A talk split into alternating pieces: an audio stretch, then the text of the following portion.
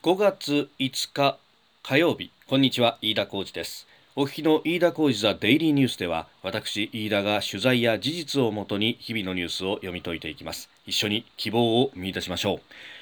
う。今日取り上げるニュースですがまずは緊急事態宣言の延長に絡んで西村担当大臣と経済3団体がテレビ会議を行ったというニュース。それから昨日の総理の会見や専門家会議の会見を振り返ります。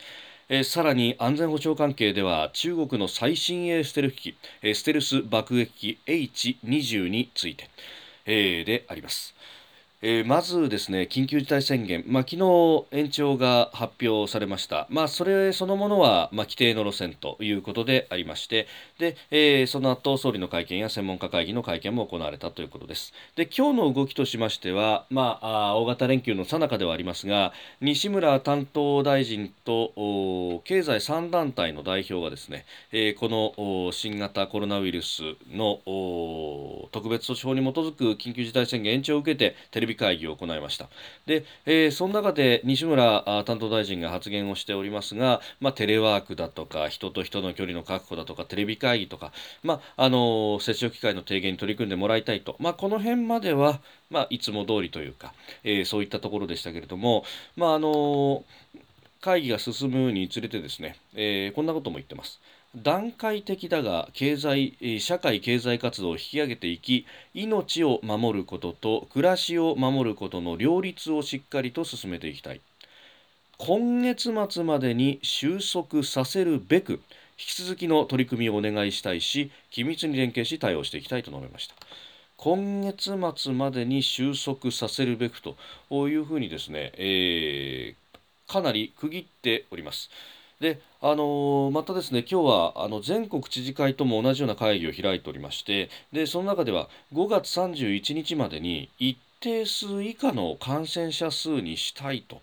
いうことを明言をしております。まあ、あのお尻を切ったと5月31日までで緊急事態宣言は、まあ、あの基本的には再延長はしないんだと、えここまでに、え感染者数を減らしてで、えー、通常の経済活動に戻られ戻ることができるようにするんだと。で、え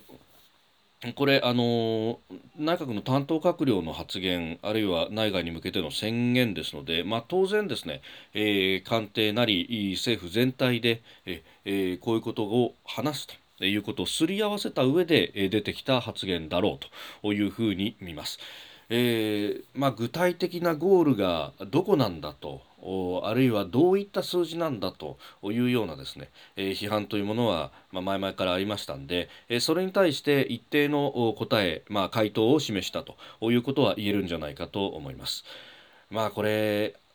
昨日の、まあ、総理の会見でもありましたけれども、まあ、早ければですね14日にももう一度専門家会議を開いてでそこで、えー、患者数の減り具合などの進み具合も見ながら、え、一部解除であるとか、え、都道府県を限定して、え、解除していくというようなこともあり得ると。いうことを明言しておりました、まあ、あのそのプロセスを当然踏んでいきそしてすべての都道府県で5月の31日には緊急事態宣言が解除できるというようなところに持っていきたいと。いうことが見て取れます。まあ、あのここから昨日の会見の振り返りもにも入りますけれども、まあ、その、えー、緊急事態宣言は確かに全国で継続はしましたが、まあ、あの昨日お話しした通りですねあの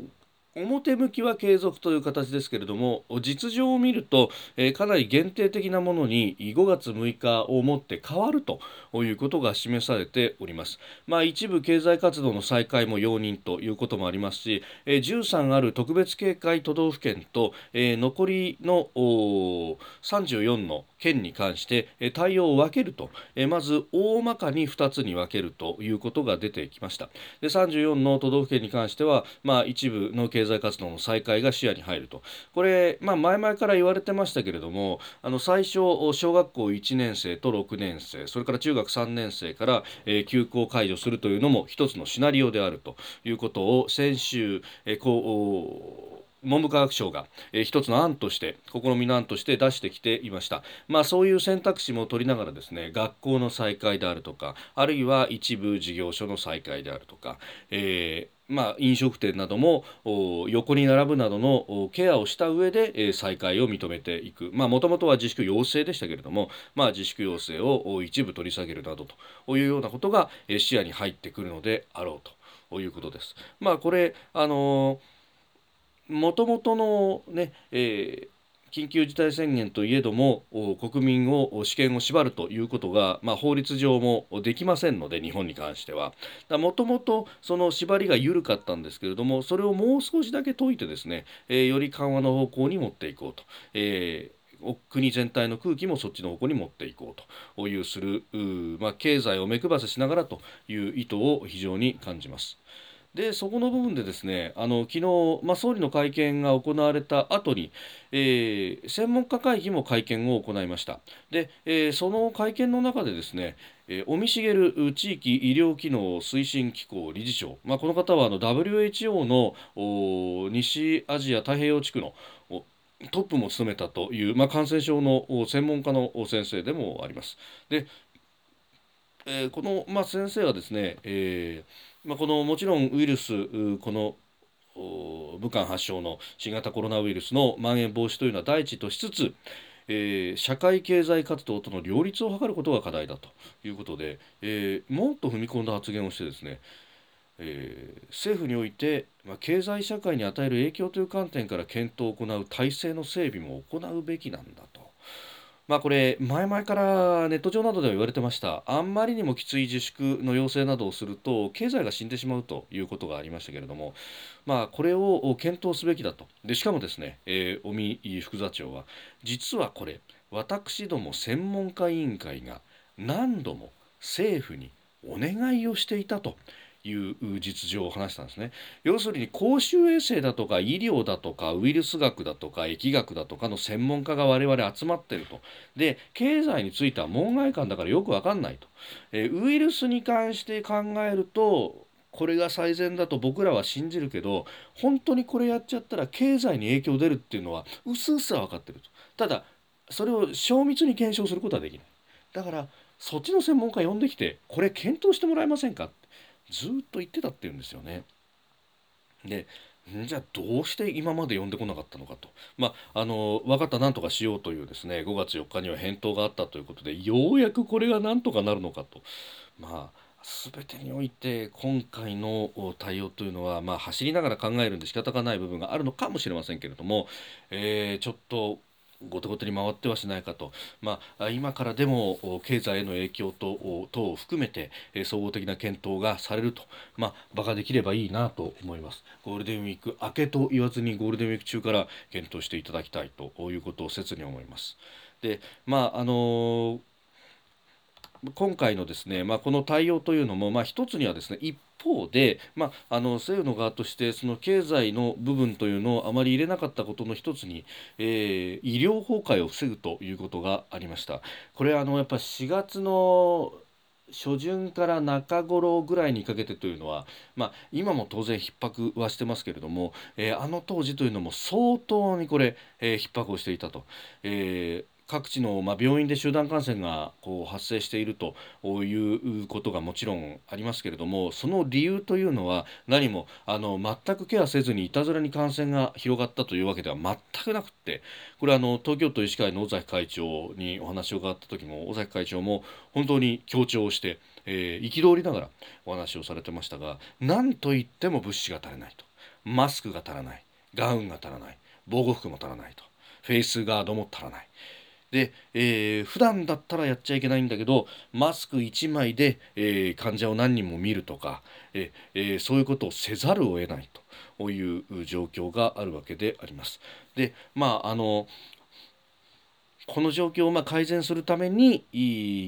布マスクを1世帯あたり2枚配るだとかあるいは学校単位で生徒にも配っていくだとかっていうのが、えー、一部では始まっているわけですし、まあ、それによって、えー、市中にマスクが徐々に出てきたと。えー、これまだですね今はあのドラッグストアにないけれどもなんか、あの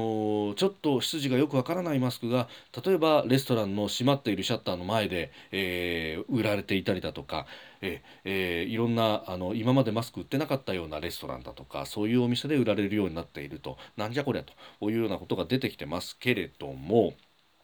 まあその、えー、薬局だとかにマスクがないことを見てですねまだまだマスク足らないじゃないかとちゃんと信用できるマスクがないじゃないか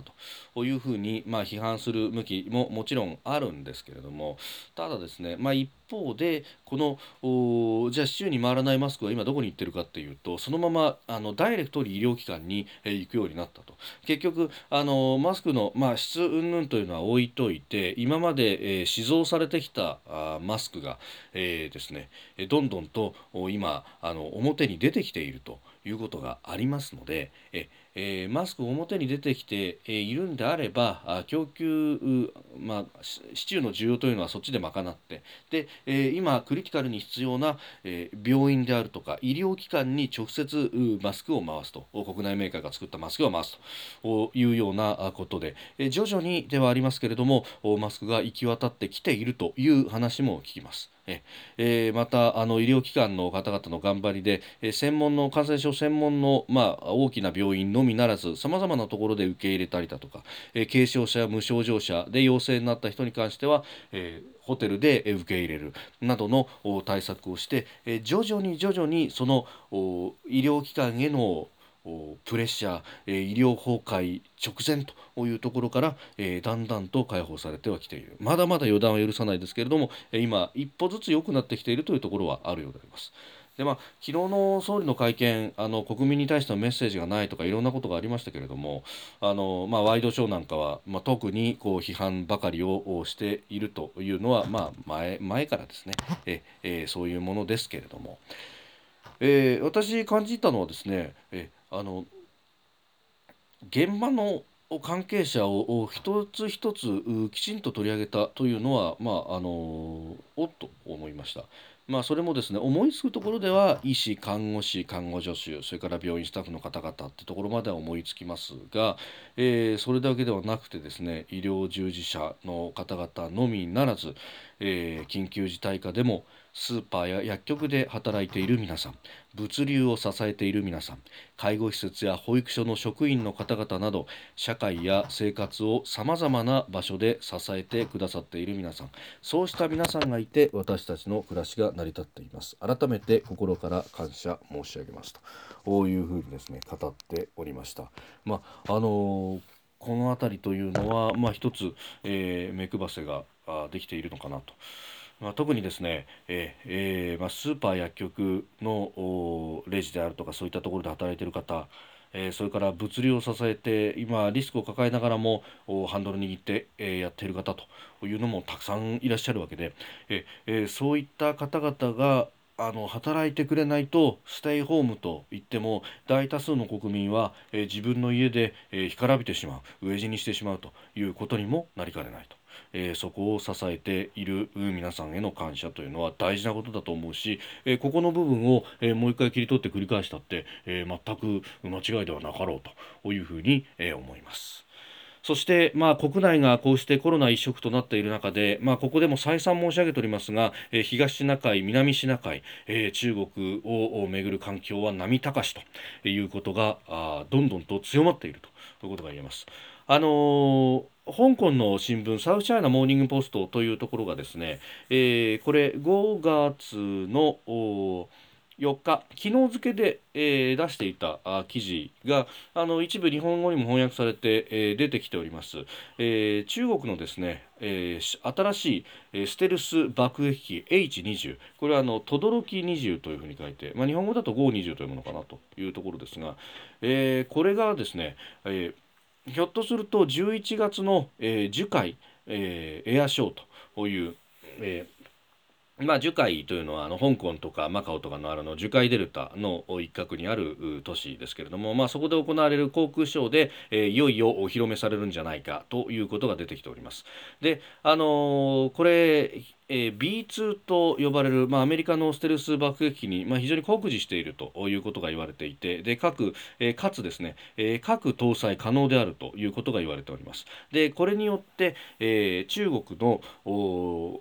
核戦力の3つの柱というのが確立するというようなことがサウスチャイナは報じています。えー、3つの柱、まあ、大陸間弾道ミサイル弾道ミサイルとそれから、えー、潜水艦発射型の弾道ミサイル。でさらにこの戦略爆撃と。いう3本柱が成立すると。でしかもこの H20 は、まあ、既存の H6 と呼ばれる航空機、まあ、これはあのアメリカの今度は B52 に非常に酷似してますけれども、えー、これと比べると、えー、飛行距離が倍になるということ。で、えー、倍になってどのぐらいまで飛行できるかっていうとですねこれあのーまあ、アメリカの国防当局が試算を試みの計算をしているところによると、えー、大体8500キロを超えるだろうと航続距離ですね、えー、5300マイルを超えるということです。であのまあ、こうなってくると、まあえー、日本であるとか朝鮮半島であるとかあるいは台湾、えー、さらにもっと言うとオーストラリアというようなあたりも、えー、非常に戦略環境が変わってくると、まあ、あのアメリカがこれを分析しているのはですねこの飛行機は、えー、第二列島線の突破を狙っているものであろうという分析をしております。まあ、あのアメリカ中国の海洋進出はまず第一列島線といいましてこれはまあ日本列島からまあな南西諸島沖縄それから台湾で、えー、さらにフィリピンというところを縫っていく第一列島線で、えー、第二列島線は小笠原の辺りから下に降りてい、えー、くという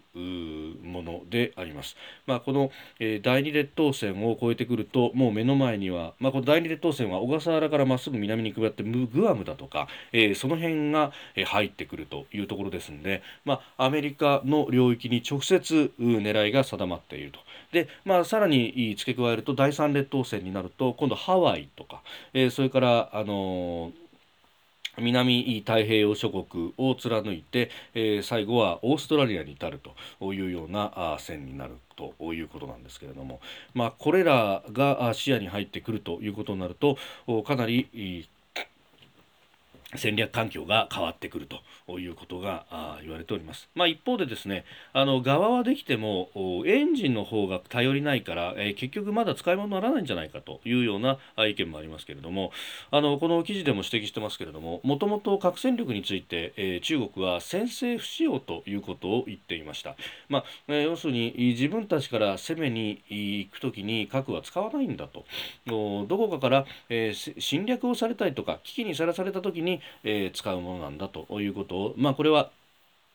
1964年に核実験に成功して、えー、核保有国を宣言した時からずっと言い続けてきたことではあるあります。ただしこの新しい核の3本柱、えー、大陸間弾道ミサイルだったりとか潜水艦発射型の弾道ミサイルだったりとかあるいは今回の、えー、戦略爆撃機のようなものができてくると果たして本当に核の不使用って考えてますか？という、まあ、あの当然周りの国々からはそういった目で、えー、見られますしで、えー、周りの国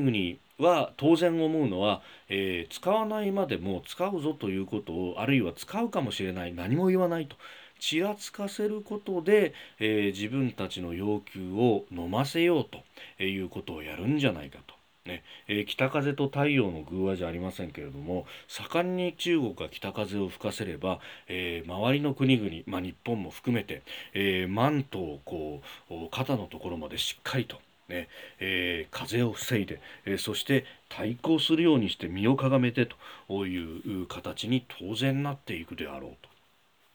まあいうことであります。で、まあ、その調査として、えー、一つあるのが F35 という、まあ、これ新しい戦闘機で、えー、日本の航空自衛隊も導入をしておりますが、えー、これ韓国も導入しているそれから、え、このままあ行くとそれだけじゃなくてっ、えー、オーストラリアであったりとかシンガポールであったりとか、まあ、あるいは、えーえー